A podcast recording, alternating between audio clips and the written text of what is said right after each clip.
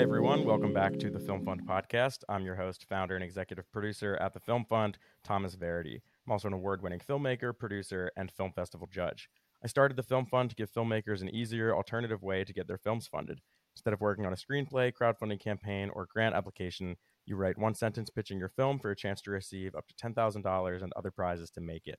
Our fall 2022 narrative and documentary funding contests are now open. So check us out at thefilmfund.co to submit your one sentence pitch for a chance to receive up to $10,000 to make your short film. I want to remind listeners that contests do happen regularly. So if you're listening at a later date, check the website at thefilmfund.co for the most up to date information. We'll also be releasing or launching our feature film funding program pretty soon. Uh, we're recording this episode in October, so we're hoping to launch that in October as soon as I get my butt to work and create the website for it. So stay tuned on that. Subscribe to the email newsletter for the most up to date information. Uh, today we have Steve Douglas Craig, co founder and executive producer at Lit Vision Media. Uh, he is also, I, what was that, screenwriting coach? Is that how you describe yourself? Yeah, yeah. I teach screenwriting uh, at a university level, plus privately as well. Cool. Well, Steve, thanks so much for coming. I'll, I'll give you uh, a little bit of a chance to give yourself a better intro than I just gave you. Um, so tell us a little bit about yourself, your background. Uh, yeah, thanks, Thomas. It's nice meeting you. Um, and uh, yeah, most of my background early on in my career was uh, theatre based. Spent a lot of time in Australia and America working in the theatre. Um, but the way I came to film was very much as a storyteller. Um, I've been telling stories as a career since I was 20 years old, and and uh, I uh, was living in Washington D.C. Um, in 2004, I guess, when I found out I got into the American Film Institute, into their conservatory program in Los Angeles to study screenwriting to an MFA level. Um, and it was a tremendous experience of just a total two-year immersion in filmmaking uh, on every level, uh, collaboration. Um, and uh, once I'd finished there, I graduated in 2007 and uh, was recruited straight into Sony Pictures Entertainment to work in uh, development and acquisitions in their worldwide acquisitions group. Uh, I worked there for eight years, um, learning everything from packaging films to how distribution works, um, how deal flow works, how to how to develop and produce movies, basically. Um, after which, I spent the last four, almost five years working at Screen Gems uh, at Sony Pictures Entertainment, which is a division of theirs um, where I was working more purely in production and development. That's such an interesting background. And uh, so, when did you come over from Australia? Uh, I came over in about 2002. So I came over in June of 2002 um, to get married. Actually, oh, uh, my wife is American, and uh, we met while I was touring the world on a uh, government grant from Australia, where I was studying theatre around the world in France and Canada and America, and I happened to meet her in a workshop in in uh, in Canada. Um, so essentially, the Australian government paid for me to find my wife. God bless them. Awesome. Um, but uh, but I I was uh, we met and uh, fell in love, and and so 2002 I came back to to the states to get married, um, and we lived actually in Gaithersburg in Maryland for uh, for a few years before I got into grad school. Very cool. And what was the switch from having a theater background to film like, and how did that happen? Um, was it kind of playwriting into screenwriting? Yeah, yeah, very much so. I mean, two very different mediums, but it's it's finding a commonality between them. You know, both of them are storytelling. You know, telling telling uh, um, emotional, impactful stories, but just using a different medium to do that. You know, even in screen, you know, even in screenwriting, you encounter that with regards to TV and mm-hmm. film and and uh, you know the short form these days. So there are different mediums, but transitioning from from theatre was very much about learning how to develop characters, how to develop plot in a visual medium, not so much a dialogue driven medium. You know, theatre is very much dialogue driven. Mm-hmm. Not that some films aren't in some ways. Um, you know, um, I wouldn't call Woody Allen a visual stylist necessarily. You know, um, and so, uh, learning to tell a story from a visual aspect, learning to develop characters through through action and and the visual nature of storytelling rather than dialogue driven, I think is the big thing. Mm-hmm. Um, you also get as many takes as you want. You don't get that in theatre. Right. You know, when you're on stage, uh, you might be recreating the same show the following night. But in that imme- there's there's that immediacy that it's required, hmm and I think learning the craft of making a film was very different to learning the craft of putting on a stage play. Hmm. And is there one medium you prefer over the other?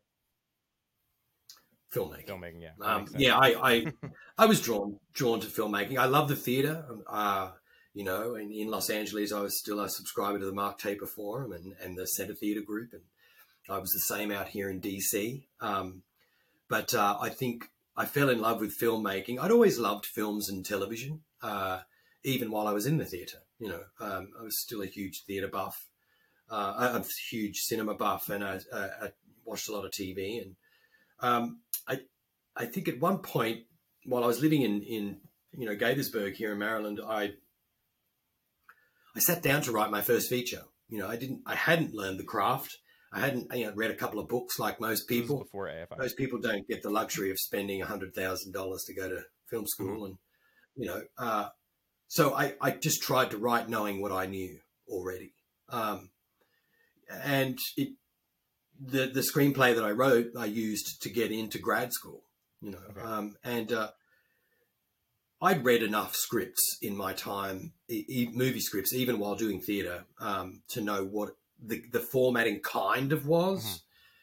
But uh, I know a lot more now, obviously, and uh, and so writing that first script was just a desire to to do something different with a story that I, that was generating inside my head. Mhm. It couldn't be a theatre piece. There were too many locations. There were too many pieces to it that needed a visual treatment. Mhm. So that's what inspired me to write it first of all, and my love of cinema. Um, and then from there, getting into grad school, and it's been a wild ride ever since. So the uh, we talk a lot about film school on the podcast. I'm so glad you brought that up. Um, so with did you apply to any other schools besides AFI, or were you pretty much set on going there? Um, I liked AFI was my first choice because of its reputation, because of its access to an internationality. Um, I worked with everyone from you know female Danish cinematographers to graduates of the Israeli Film School, um, everyone from around the world, German, uh, Czechoslovakian, uh, you name it. Um, they all come together in this one international film Mhm. school. I liked that. Um, I did have a look at the master's program at USC. Um, it's a very prestigious film school, if you like, heavily funded. Let's put it that way. Um, the graduate program there didn't really appeal to me because a lot of the graduates were in classes with undergraduates, which I Hmm. didn't really understand. Um, uh, whereas the AFI was a purely a graduate program. There is no undergraduate Mhm. program, um, and it was learned by doing. You know, you you you land there, and two weeks later, I'm writing my first short film Right. to be produced. You know, so so they weren't the same. Um, and I just looked at the the top the top three, which were all California based, U- UCLA and USC. At that point, I wasn't a citizen of the country, so that that was a bit of an issue Oh, okay. with getting into those other schools. Yeah. Um, but the AFI didn't Mhm. have that issue, luckily. Oh, interesting. Um, did you look at NYU at all? No, which is it's funny because one of my professors at AFI went on to be the head of Tisch and the head of like the New York Oh, wow. school. But um, I didn't, I didn't really, and and I don't know why. It's not because it's not a good school. Um, Mhm. It was just the for me what I'd read about and talked to people about was the fact that the industry was on the one that was on the west coast. hmm You know, not that there isn't an industry in New York, there is. You know, and we live in a much different world now than than we did back then with regards to the industry. But for me back then, Los Angeles was the place where you know I didn't know anyone in the film industry Mhm. necessarily. I didn't have a lot of contacts.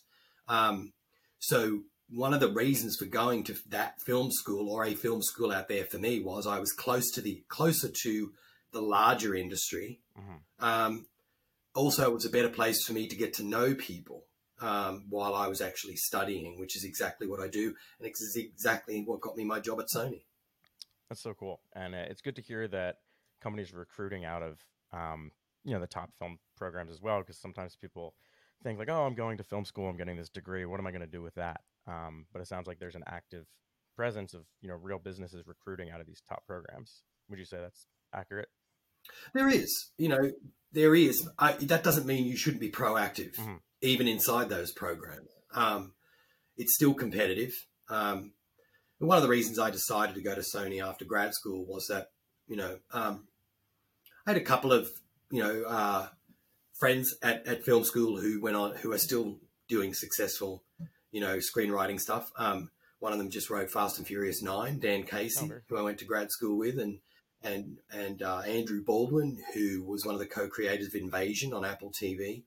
You know, um, they did the directing program at AFI, uh, but they're tremendous storytellers in their own right. Mm-hmm. And um, I fell in love with development. I fell in love with working with other people's stories um, purely because of, of my experience in my second year of of, um, of AFI. You know, we would get in a room with nine writers, you know, and you were meant you, you were supposed to read other people's work during the week mm. in order to give notes, not just turn up to get your own notes. Right. You know, um, is you're supposed to actually actively engage with other people's work, which is the way writers groups should work. Mm. You know, um, unlike some of these Facebook groups that you get. forgive me for that. Um, but uh, but you know, people turn up and they expect you to read their material and, and, and don't give anything in return. This development program didn't didn't allow that, and and my my uh, professor at the time, Anna Thomas, who's now the head of screenwriting at AFI, um, she was a tremendous gift in my growth as a writer. You know, she was a very tough, um, hardworking uh, person who, when she came into the room with that script, you knew she'd read every word. Mm-hmm you know, and she had this skull and crossbones stamp that she would stamp on your screen on your on your pages if you did something wrong. Is a literal stamp? But she didn't only do that; she wrote a big paragraph. Are you being are you being What's that? or is that a literal stamp she had? No, she literally had a, a stamp. Oh my god, that's incredible. She would have the skull and crossbones stamped across oh, the wow. script, right? But she would also have this tremendous piece of explanation of, of what you'd done wrong and why. And uh, I loved I loved her, and I still I'm still in contact with mm. her. She's a what a teacher she was. Um, she was nominated for a Frida. Okay. She wrote the screenplay. Frida was one of the writers on that, and uh, um, so that experience is why I fell in love with development. And around that same time, I started looking into. A friend of mine was working at Sony Pictures Entertainment, and and uh, suggested I might look into and check in with them mm-hmm. while I was doing that and that's how I ended up working in worldwide acquisition. Now, did Sony give you the freedom to also write your own projects while you were working there, or did you kind of have to shift your focus to more of um, you know development and working with other people's projects, or did you have like your own passion projects you were writing on the side? Oh yeah, I was writing the whole time, but outside of work. You know, they don't. They're not going to employ me as sure. a screenwriter as well. That's not how it works. But the unions yeah. would have had a lot. But they didn't have a problem with you uh, like working on um, stuff outside of work. That's good. No, no, that had nothing to do with that. I wasn't as voluminous as I would have liked to have been with my writing, um, but I wanted to do it and I loved doing it. You know, there was a very long period there for about four or five years where I would get up at three a.m. I would write for three hours on my own projects. Um, I would then have breakfast with my kids and my family, and then an hour later, I'm gone and I'm at work and I'm doing my work with development. You know, working on at that stage it was working on movies like Faster with Dwayne Johnson and and uh, you know uh, Soul mm-hmm. Surfer. Um, uh, you know, we worked on movies like Arrival and those kind of movies, and I got to work reading mm-hmm. scripts as well. So part of my job was was to find new material and and read those scripts and make sure that if we were going to pick them up or get involved in them on a deal making basis, that they were strong mm-hmm. stories, that there were elements attached to those scripts. So I'm writing in the mornings doing, you know, and I'm I'm a horror guy. I love my horror films, and and uh, so I was developing and writing my own work five days a week at 3 a.m. Mm-hmm. before I actually went to my day job. That's incredibly inspiring. Um, and it's you know it's something I used to do when I was getting the film fund off the ground. And I wouldn't get up at 3 a.m. I would get up at 5 a.m. and I would work on the film fund blog about two hours before I needed to get ready for my day job, working at um, this digital agency in the suburbs of Philly. But lately, you know, it's I'm doing the film fund full time, and it's something I've been struggling with because I haven't been working on my own projects as much. Like I have.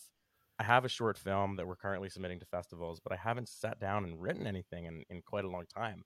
And I I need to get back to that. So I'm just I'm wondering where you think that drive came from for you. You know, I went to grad school with some people who don't write anymore. They just don't. And there's a reason. They just you it's not just a lot of people get into it for the wrong reasons. You know, you either want to be famous or you want to win awards or you want to do. It's got nothing to do with that. My I have a passion for telling stories that existed before I became a screenwriter. You know, I've always loved doing it. Mm. There's too many people think they can just be a screenwriter. it's just like doesn't work that way. You know, there is a yeah. craft to it. There is a learning. And if you look at some of the classic movies, which is what I do in my workshops, you know, is you don't just write a screenplay. I'm not going to teach you how to just write a screenplay. You know, I'm going to teach you why some of the, the, the most successful screenplays are successful. And it's got it's got everything to do with craft, and it's got everything to do with structure and character development and plot development. You know, they, they do exist, and there are some people that work outside of structure, right? But you can't do that unless you understand structure to begin with. You know, um, so right. so a lot of what I've worked on, especially at the studio level, even as a script, a, a story editor, and a and a, um, a, creative executive and development executive, is is those structures do exist, and and they come to us mm-hmm. major agents and managers because they understand what the structure is as well and how it works, right, and what talent is going to look to attach themselves to. There's a reason why some talent attach themselves mm-hmm. to specific scripts that they know they're not going to earn their, their their normal paycheck from because they see potential in what a great movie it is, and that happens at the script level. You know, um, so yeah. when I teach, I teach. I'll teach you how to write a screenplay, but I also teach you how relevant that is to distribution. You know, what mm-hmm. what is your and part? That's super important. Yeah. yeah, what is your part as a screenwriter in distribution or having something acquired? How do you get a manager? Yeah. You know, how do you get an agent? What are they looking for? How do you get to them? In my workshops, I teach all of that because I'm not just teaching mm-hmm. as a screenwriter, I'm teaching as a studio executive. Mm-hmm. And that's super valuable. So, I mean, even looking at this from what's the expression, like a 10,000 foot view or 50,000 foot view, whatever, um, even if we look at it as a product, right? Like, let's say a screenplay is, is a blueprint for a product. It's like, you know, I went to school, my master's degree is in entrepreneurship, but we did a lot of product development classes, and we would talk about the engineers in the basement making something for themselves. Well, you don't know if that's marketable to anybody else outside of the basement. Like if you don't, if you didn't go out there and, and find your audience, if you didn't really study, you know, let's say the structure of the screenplay or really what needs to go into it, you might be thinking you're making something cool, but if you don't know those tools to actually do something with it, then it's useless. So I, I think that's kind of a good um, comparison to what you're talking about. I mean, obviously, a screenplay isn't a product per se, but I think knowing those next steps that you need to make it marketable are, are just as important as the craft itself. Yeah, I think an I, important point. I think you know you'll hear people refer to it as product or content, you know, mm-hmm. and, and it is. In a lot of respects, you have to ask yourself, why am I writing this? What, why, why am I writing the screenplay? You're not mm-hmm. writing it so it can then sit on your hard drive. You're writing it to be performed like a stage play. So a, a script has to be made. That's why we, we develop the blueprint. You know, it's not a piece of literature, it's a blueprint to help other collaborators that will come onto that. As soon as we start to protect our screenplays and get all all uh, defensive about where they go and how they get out there, you're locking it away. The objective of a screenplay is to be written as well as it can by the person creating it and then send it into the world because mm-hmm. you want that to be made. That's why you're writing it. So mm-hmm. it, it's not going to hurt new screenwriters and, and writers who are coming, even from a, a semi professional background, who probably already know this anyway. But you have to think about where does my idea sell? What is the best way for me to get this made? How can I get it made? Well, I've got to understand where it fits in the paradigm of, you know, genre. What what genre is it? Oh, it's mm-hmm. it's it's a thriller, horror, drama, romance. No, it's not. It's not. that's not a genre, and that's not. Yeah. I'm sorry. You know, and and one of the things, one of the best pieces of advice, and very simple pieces of advice that I got coming out of grad school, um, was the dean of my school. I got to talk to him. Um, uh, and he said to me, you know, I've still talked to all your professors. They think you're talented, but you have no idea who you are. Hmm. Right? I'm like, what do you mean by that? And he's like, well, think of it this way. You're in a cinema complex. There are 18 theaters in that cinema, and each one of those has the best of every genre. Which one do you go and see? I'm like, well, I go, I go and see horror, horror thriller. That's what I go and see. He's like, then why aren't you writing it? What kind of stuff were you writing? I was writing romantic comedy. Um, Okay. I had two ideas that I thought were good. Um, and I thought, well, these fit romantic comedy, kind of the indie romantic comedy.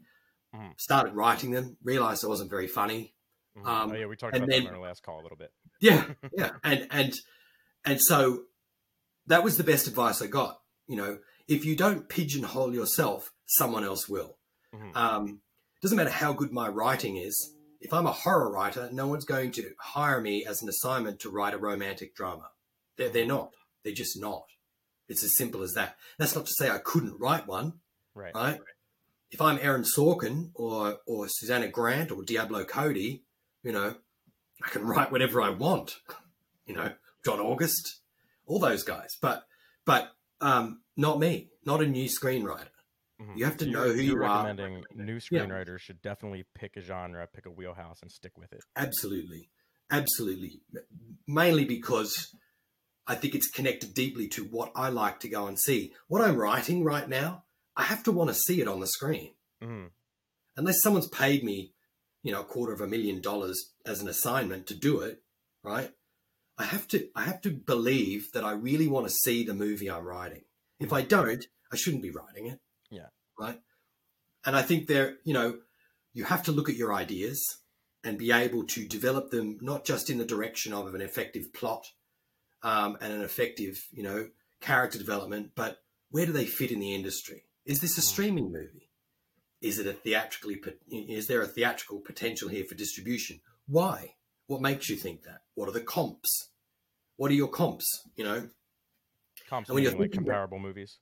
yeah, comparable movies. So think about where yours belong. If you're the person that wants to say, no, no, mine's an original idea, I guarantee it's not, first of all. Mhm. That just doesn't exist, in my Yeah. opinion. Um, Someone I forget who said it, but there's saying it's like there are only six stories or something like that, and there's yep, different only six stories, and every poet is a thief. Yeah. Thank you, thank you, Bono. Um, but I, I think that um, when you're when you're looking at your idea, where does it fit? What is the best genre? Not only that, is it the genre that I like to go and see? Because you're more likely to really put in a passionate um, effort to getting that script in a place it should be if you love that genre and it's what you want to see. So Mhm. as a writer, you shouldn't be writing towards trends. You know, my good friend Ed Sanchez was one of the, you know, founding fathers of found footage movies like the Blair Witch Project. Mhm. Um, but it's already been done, yeah, right? So so have a look at where you fit. What is your budget? You know, is it going to be a big Chris Nolan type action movie? Um, if so, uh, it's got to be written towards that, and you must know all the production companies and you know the studios and even the streamers now who are buying that content. hmm So I have a question for you, and this is more, I guess, about a director. Actually, I could Google it really quickly. Uh, I don't know if he wrote the script or not, but Sam Raimi with Evil Dead, then going to do Spider Man. Um, why do you think? So like Sony did that um, Spider Man franchise originally, right? With Tobey Maguire. Correct. Yep. So why did they hire him to do Spider Man, which is an action superhero movie, um, coming out of a, a horror film? Background. Right. It goes back to that. It goes back to that uh, Diablo Cody John August comment. Is that he's Sam Raimi? But he wasn't Sam. Now Raimi Sam Raimi. until he did Evil Dead, right? What's that? When I guess when did he be? Did he Yeah. become Sam Raimi because of Evil Dead, and that movie just blew up, and he was like a hot item? Yeah, I mean he's he's been around a long time. You also have to understand that Sony have a first look deal with him. So Okay. he has a production company called Ghost House Pictures. So Sam doesn't just direct; Mhm. he's an exec producer on a lot of material as well. So he is a, um, a very well established producer of material. Um, the directing of the of the Spider Man was a different a different kettle of fish, you know. Um, as for how Columbia Picture approached their relation, pictures approach their relationship with Sam, I don't know. Mhm. Um, I know that we did um, we did Umma and we did the Unholy with him, Um, uh, you know, the the re you know the the remake of Evil Dead Mhm. was uh, was Fede Alvarez. It basically launched Fede um, with with Sam overseeing.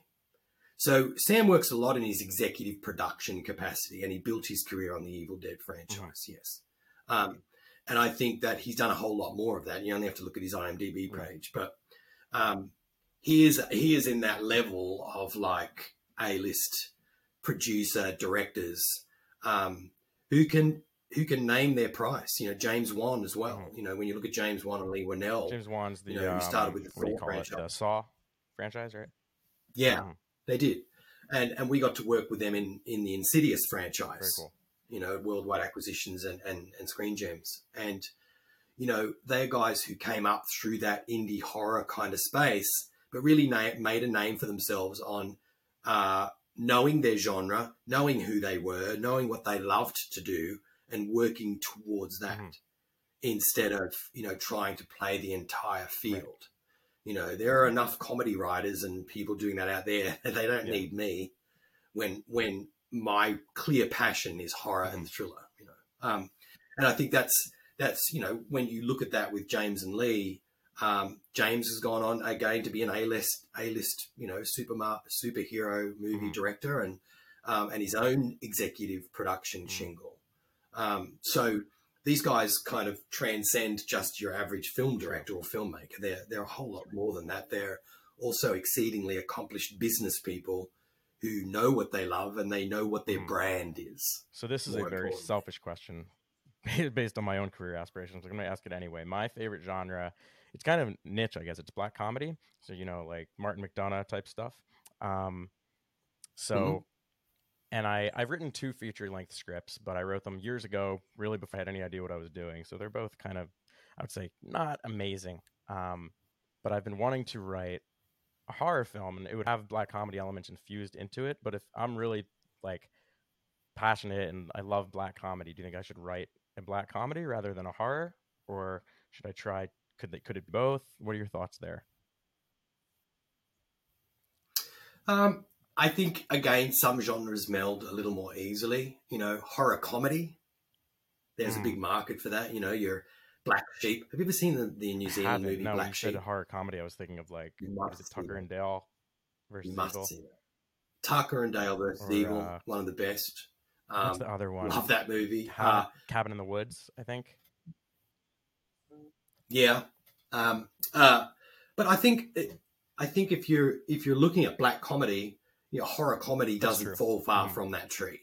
You know, um, it's almost the same thing, except you're you're infusing horror elements or or a certain amount of Mhm. parody to a certain degree.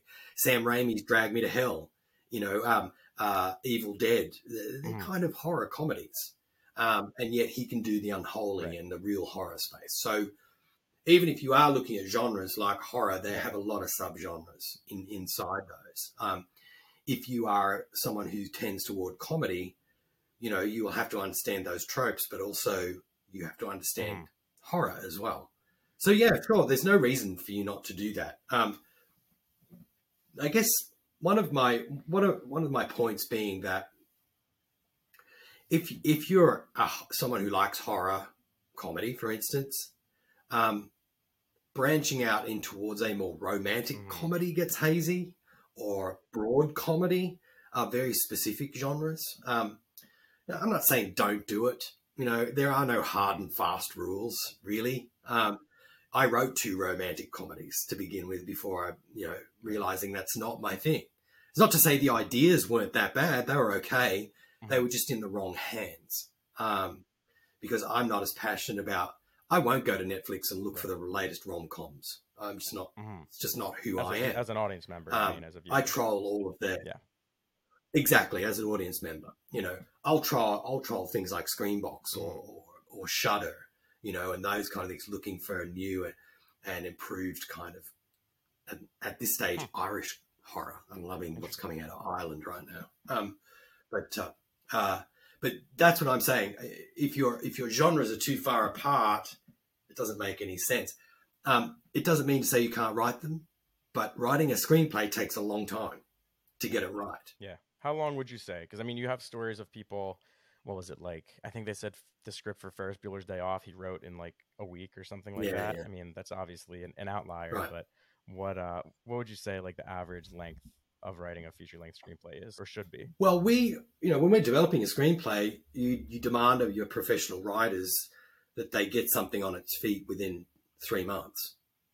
You know, trying to get something up and, and running. But the process of screenwriting doesn't finish until it's on the screen. You know, it really doesn't. True. You're constantly rewriting and developing. And then if someone kind of, if it, it goes into turnaround and people don't want to produce it anymore, you, you're back to what you have and you've got to keep developing and sending it out. They'll want you to develop something and then the director will have notes. And then, so it's a never ending process. It's never finished like a book is Mhm. to a certain degree. You know, a book is finished when it's published, right? Um, the screenplay is never finished until it's on the screen at a premiere.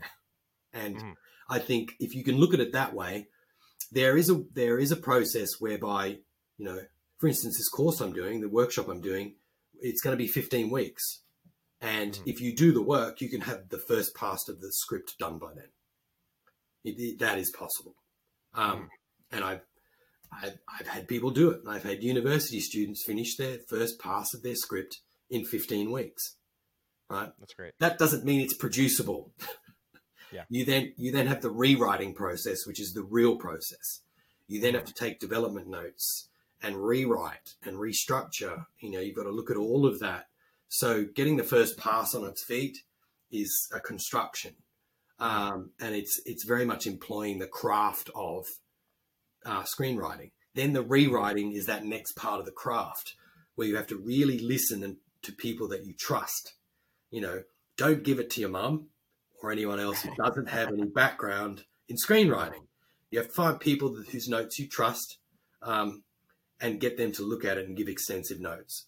And then it's up to you, the screenwriter, to say, well, yeah, this works, but no, I don't like that. That changes all this and this and this. You have to really know how to do that. And so I always find it, people who are writing a script in a week have probably been doing it for a while. You know, um, um, that doesn't mean that after a week they went and shot the movie. Right. I guarantee they didn't. Yeah, that's that's a that's a good point. They didn't write Yeah. the script like, okay, let's go into production now. I wrote the think so. script and they probably got notes and yeah. I think they got, it would have been possible to probably, you know, if they had an outline already or they had some kind of treatment to write the script in a week, shut in a, in a dark room. Yeah, it's possible. It is, you know. Mhm. Um, would that draft be ready to shoot? Absolutely not. Yeah. You know? Tell me a little bit more. We wrote a blog post on it. If you, you follow us at the blog.thefilmfund.co um, on your screenwriting workshop, it's called the New Screenwriter. Could you tell us a little bit more about that? Yeah, I, I started this um uh I started this a number of years ago, and I have, I didn't put the work into it because I got really busy. Um, but one of the things that I've really been enjoying lately, I, I taught a couple of semesters at the American University here in in Washington D.C. in their film program, um, and I like teaching. I like being able to pass on what I what I've discovered, not just as a writer, but as as creative executive and a studio executive. The new screenwriter is a website. It's called thenewscreenwriter.com. Um, it's a place where you can go to get studio standard coverage, or there's any amount of menu items that you can choose. It's not an original concept. There are a lot of people out there doing that. Um, the difference with this one is that I will be handling, you know, the, the coverage, not some CAA intern or whoever they have attached to that website at that time. You'll get me. Um, and so uh, that's a way for me to do that. But the workshop itself is something that kind of got inspired by the pandemic, I guess. Uh, you know, I I wanted to keep working. You know, one of the philosophies I have is, you know, you keep reading, you keep watching, you know, you keep writing. Hmm. And I wanted to develop something around that whereby I'm not just teaching you little bits about this about the writing craft. I'm teaching you by having you watch films, analyze them, come back to class and talk about that analysis while we also help you build your outlines, tr- treatment, and your script. Mhm. So it's um, I'm starting this course online on Zoom through the newscreenwriter.com slash upcoming workshops. Um, it will start on October 19th, which is not far away. That was coming up. Um, yep, it'll be every Wednesday from uh, from 6 p.m. to 9 p.m. Uh, Eastern Standard Time. Uh, and it's going to be a workshop where you have to come and you have to do the work, you know. And for each of the, for that for each three hours, we're going to be analyzing big beat structure. What is the structure of a good film? How does that work? Character development. You know what? Why is it important to have a want for a character and a need for a character? What's the difference between those two, and how do they drive the story? Um, not only that, once my screenplay is ready, where what do I do with it? You know, where do I go with it? Who do I talk to about someone reading it? You know, mm-hmm. where, what are the best companies? You know, how do I fit mine into that? So, so it's it's going to be a complete workshop on the business and the craft of screenwriting, um, which I'm very excited. I've already got a number of students, which is great. Um, we're looking for a few more. If there are anyone out there who wants to come learn, uh, it's going to be a lot of fun. It's going to be a lot of work. Come with your writing, reading, and watching hat on, um, and uh, and yeah, go and check out the newscreenwriter.com slash upcoming workshops. Um, it has a contact for me in there if you want to shoot me an email and ask more questions. But um, this comes from a real love of being able to teach it because it's also what keeps me fresh as a writer. Mm-hmm. That's so awesome. Um, definitely sounds like a good workshop. It's one I'm actually considering myself. And then this episode won't be posted for a while, but how often do you run the workshop? Well, we've only got this one planned at the moment, and okay. that's because um, uh, myself and my two producing partners are working on a media fund ourselves, oh, which is coming along, um, and uh, it's going to keep us very busy. Mm-hmm. Um, I also I also signed a shopping agreement with a, a uh, DC author here recently. Her story is tremendous, oh, um, and uh, we've been working on a, a uh, TV pitch deck for that. Um, Sony have already expressed interest in it, and so we're we're kind of hard at work getting that. She's talking to a couple of big literary agents in New York at the moment. So once we can get all that tied up, um, hoping something there will will pop as well. So mm. I'm always I'm always doing something. Yeah, got a lot of irons um, in the um, fire.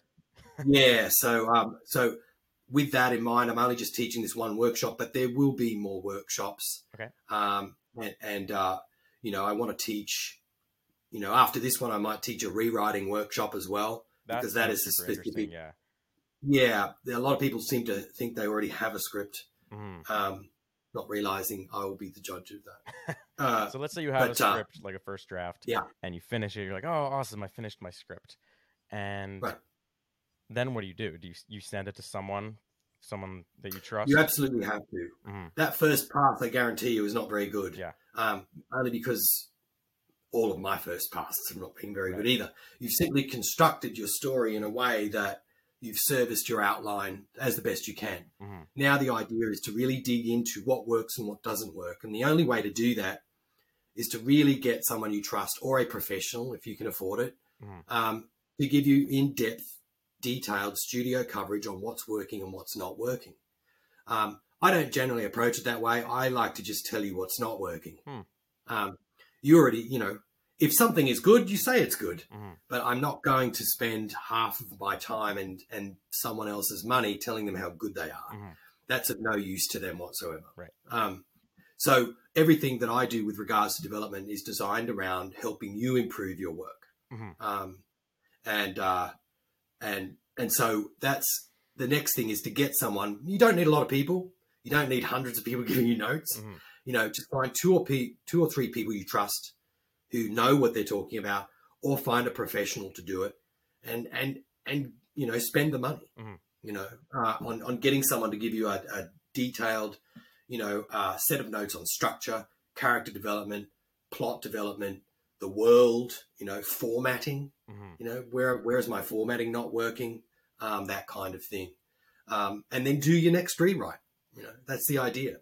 So a rewrite workshop for me would look like getting everyone to send me their scripts. Then I would do a, a, a big set of detailed development notes on all of them before the workshop starts. Mm-hmm. And then we dive in. We begin our rewriting workshop, and I will take people, you know, through through uh, the notes of what they've got and how they can improve it. Mm-hmm. Um, I also have designed a curriculum for writing the short film for people who like to write in the short form. Mhm. You know, um, it's it is there are similarities and there are also very big differences. Um, so, so yeah, there'll be more workshops. It's just a slow rollout now. I don't want to commit to a whole bunch Sure, of things and have to cancel them because I got too busy. Yeah, definitely understandable. Right. Um, but that sounds super Yeah. awesome. I mean, the rewriting portion is obviously so important. So to have a workshop dedicated specifically to that, where you're already coming in with a script or, or the first pass at a script, and then really shaping it up, that's just that sounds incredible. Um, we're definitely going to keep our eyes on that for sure. Uh, I've got a couple more questions. What there, you know, I, I see these all the time. We just like I said, I have a short I've been submitting to festivals, and we paid for some promotion on Film Freeway, and I'm getting all of these invites now to, you know, the you know, film screenwriting contests and film festivals. Some of them are in Russia, and like there's so many that are fly by night. Um, you know, what are your thoughts on? But then again, there are also like really well regarded screenwriting contests. So, like, what are your thoughts on screenwriting contests? Are they worth people's time? You know, uh, I'm a very big fan of the podcast Script Notes. Okay. So if anyone out there doesn't know this podcast, you have to check it out. It's Craig Mazin, who developed Chernobyl um, and has an extensive writing career. Talk about someone who didn't stick to their genre. This is the guy. He wrote the Hangover movie, um, the movies. Uh, he's a, he's a he tells it like it is, and I like him a lot. Um, uh, and John August, who wrote Big Fish, Charlie's Angels, you know, and many other films. They have a podcast. You have to check that out. Um, Craig is not a big fan of film schools. He Mm. doesn't believe that you should be at a film school. Um, uh, I will tell you that transitioning from theatre to film, a film school was essential for me. Mhm. You know, just individually. Um, are they necessary for everybody? No, not at all. Um, but I think that competitions, even more so, are a complete waste of time. Even like the And Nicholl money. Fellowship. Now, not not not the Nicholl Okay. Fellowship. Um, there are a couple of, of decent ones around. Um, you know, the Final Draft Big Break um, is not too bad, but in general, um, you know, I had a couple of people that I was working with who insisted on putting these. I was a quarter finalist in some random Midwestern screenwriting Mhm. competition. No one Yeah. cares. Even if you win the San Antonio Film Festival Screenwriting Award, no one Mhm. cares. Um, you may get some of these more reputable contests. I think Page One is also one I've that's not that too bad. Um, who will put you in touch with managers, you know, or, or agents who will read your script. That's worth more than actually a, a cash Mm. prize because that's what you want. Um, but essentially, you can do that yourself. You, you can do it yourself Pro. and it's it, you do it through empowerment, right? This is my last tip, and I'm not going to charge you for this. Oh thank you. Uh, I'm not. If you want to, if you want someone to read your script in the industry, a manager and an agent doesn't really care. They've got enough clients. They don't need you, right? So stop trying to get to them because they don't care. Who does care? Their assistants do. Why? Why do they care? Because they're the people who will be tomorrow's agents and managers. So they have the most to gain from bringing their bosses a good script. So when you call someone, don't ask to speak to the manager or the agent. Speak to the uh, the assistant and say, "Hey, listen, just wondering if you, you know, I've got this great script, got a pitch deck, got all that stuff. Here's where I think it fits. Would you mind giving it a read and let me know what you think?" You have to empower people, right? There are a lot of people in this industry who want to be the next manager and want to be the next agent. How do they do that? They bring in good clientele and good projects. They have nothing to lose Mhm. and everything to gain. That is a fantastic piece of advice. So empower those Yeah. people. Right? Um, why do I know that? Yeah. Because I was an assistant. there you go. Straight Um, from the horse's mouth. But that's the thing. You, you hear this a lot on the on the tracking boards and on the on the Facebook boards and things as people, how do I get a manager? You don't. And agents are even worse. They don't care. They'll find you when, you know, no one cares Yeah. until everyone cares. Right? And so you need to be able to empower people who can take the journey with you. and and that's not our current managers and agents. That's that's their Mm, coordinators and their assistants. managers and agents. Um, Yeah. Right. So if you want to get your script seen, forget the fifty dollar entry fee, right, to some rando screenwriting competition, and and do your work on IMDb Pro.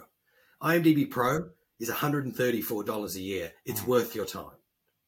They have all the latest news. They have all the updated information on all projects like yours.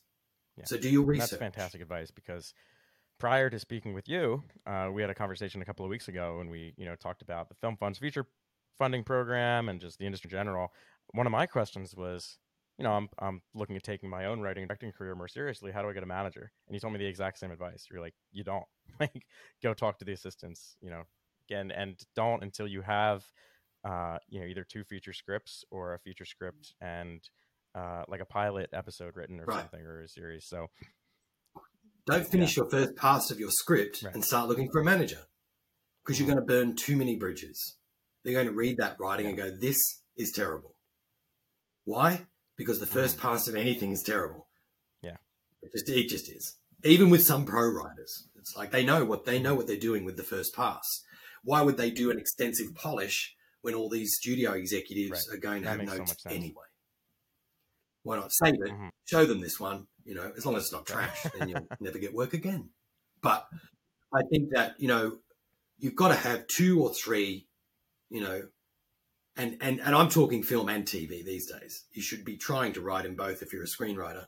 Um, have two or three really well polished, well developed people have looked at this and given good notes, and I've applied them type scripts, right? And then try to have lookbooks with them as well, which gives a tonal view of what you're doing. And then start researching who's doing product like yours and cold call the assistants. Say, don't know, got these three projects, you know, I don't want to bother your, your boss. Would you take Do a you look have any advice me know what you on uh, where to know go to make a lookbook or what that looks like? upcoming Up workshops? from you. Um, Yeah. I do. This is what I do. It's what I do. Um, I'm as a writer, you don't have to create a 30 slide deck, you know, Mhm. a 30 slide deck at all. It, it- studio executive, you all you're doing is creating a teaser to get someone to read your script, right? So a lookbook is designed, you know, and I had this chat with a couple of other people recently, is is like he was saying, Hey, I'm gonna take all my comps and put the box office numbers, and he was like, No, no, no. Mhm. The answer is no. This is meant to be a teaser for someone Mhm. to read your script. So instead of saying, "Hey, read my script," you can say, "Hey, look, I've got a pitch deck. Would you maybe you take a look at it? If you like what you Mhm. see, I'll send you the script." That way, you're not burdening Not like, here's anyone a with everything. 120 page right? file. people have a Could you read it? Like, oh, here's a, a, a Right. small little pitch deck.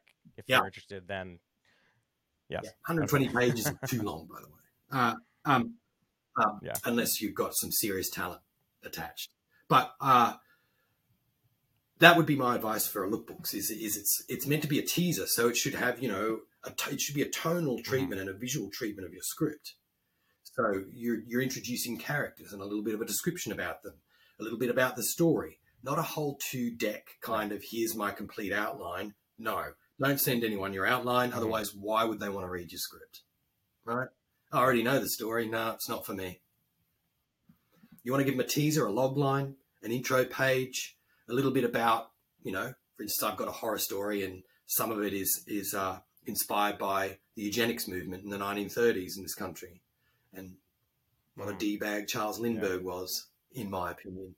You know, um, so I have got some research. So I put a little bit of research in that deck to, to explain what it might be about and what inspires the background of it. You know, then you do a comps page and then you do a contact page. All in all, my my pitch decks are rarely longer than nine or ten. So much pages. easier to digest slides. than what? What would we say? A 90 page script? Right. But remember, not one. Not 120. Right. But remember that what, what happens is if a producer picks it up and they want to do it, they will create their own deck Right. based on the financial requirements of it, Mhm. Based on distribution. So so you're, you're all you're doing is as a pitch deck as a screenwriter, which mm-hmm. is focusing on the story. I don't need a bunch of graphs and graphs and and details yeah. on box office do their numbers job. and all that stuff. You I know just- that. You stick to the story. You're, you're just trying to get them to see the story and where it might fit and how they might shape I a business proposal. I think you you have a lot of people who are aspiring screenwriters and they think they have to do everything. Like, oh, I need to do the financials and the the distribution and everything. Just, just work on your script, make a really good script, and then, well, yeah. If you're going to produce it Yeah. yourself, but yes, if you you're do. trying to get someone else to Yeah. produce it, I guess um, that's great advice. Right. Yeah. Yeah. Don't don't overdo Steve, this has been yourself. fantastic um, conversation. You know, a lot of great insights here. Usually, my last question is, "What is next for you in the next year or so?" But you already told us you have the new screenwriter, you're shopping a project, you're working on a media fund, got a lot going on. Um, is there anything else you'd like to add before I do my little outro? I do have one of the most fun projects I did writing. Uh, I was writing a TV pilot that was set inside Oh wow, the Klan in the south, a happy little family drama. Um, and uh, it was really getting me down. The research was horrendous, and I was like, ah. So I started writing this creature feature, uh, just which is based on a Filipino legend and mythology, and uh, it was so fun, you know. And and it was it's based in the in the South Pacific in the Devil's Triangle, which is the complete opposite to the Bermuda Triangle on the globe. You know, those two triangles exist, and uh, on opposite sides. Anyway, I, I started working on this, and uh, and it's it's over in Australia at the moment with a producer, and they're looking. oh very cool. we're getting close to financing it.